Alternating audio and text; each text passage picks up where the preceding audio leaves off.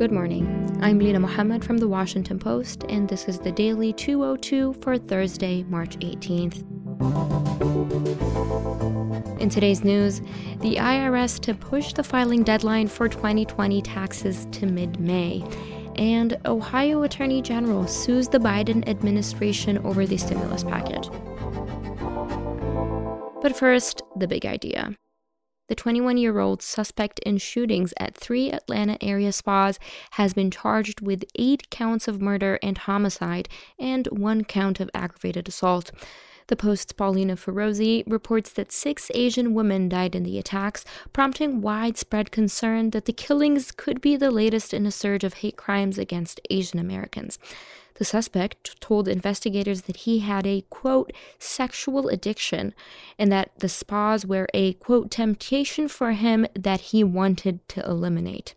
Police say it's still too early to be certain that the slayings were not racially motivated. The police arrested the suspect shortly after he rampaged through the three massage parlors, killing eight and injuring others. At the time of the arrest, he was reportedly on his way to Florida to carry out additional shootings. These fatal shootings have turned a spotlight on a disturbing trend of the past year. Crimes against people of Asian descent have risen sharply in the US, along with online slurs blaming them for the COVID pandemic. Although the authorities say the alleged shooter does not appear to have been motivated by ethnic hatred, researchers say that the broader trend of hateful words and deeds against Asians and Asian Americans is clear, and that behavior appears to have spiked since the November presidential election and the contentious months that followed. And that's the big idea. Here are two other stories that should be on your radar. Number one, the Internal Revenue Service is postponing the country's tax filing deadline until May 17th. The Post's Tony Romm and Jeff Stein report that the agency is still trying to deal with a backlog of 24 million returns awaiting processing since the 2019 tax year.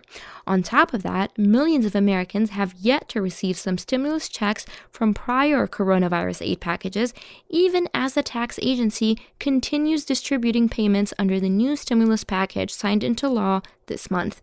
The IRS has also racked up an additional backlog of 12.4 million returns filed mostly by individuals, both electronically and in paper filings, from the 2020 tax year that it has started processing but suspended pending further review.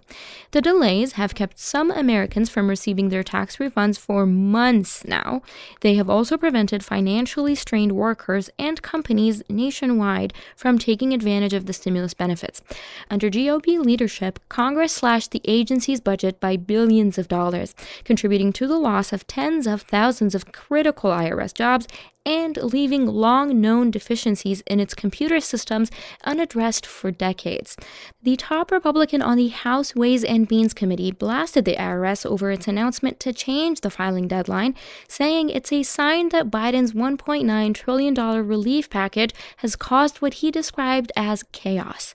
Meanwhile, Democrats have said the situation points to the need for additional changes at the IRS. The recently adopted American Rescue Plan includes billions of dollars to help modernize the agency, but party lawmakers say a more permanent fix is necessary to prevent similar backlogs in the future. Number two.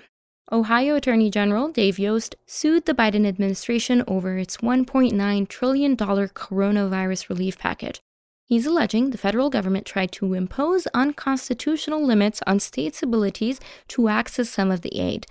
The lawsuit from the Republican Attorney General comes one day after 21 other GOP attorneys general issued their own legal threat.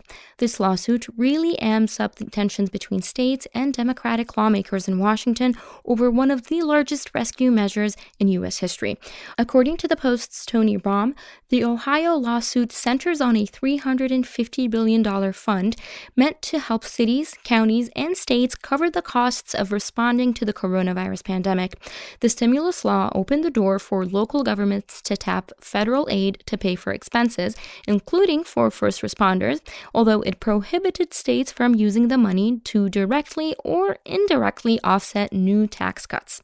For Ohio, though, the restriction on cutting taxes is too broad.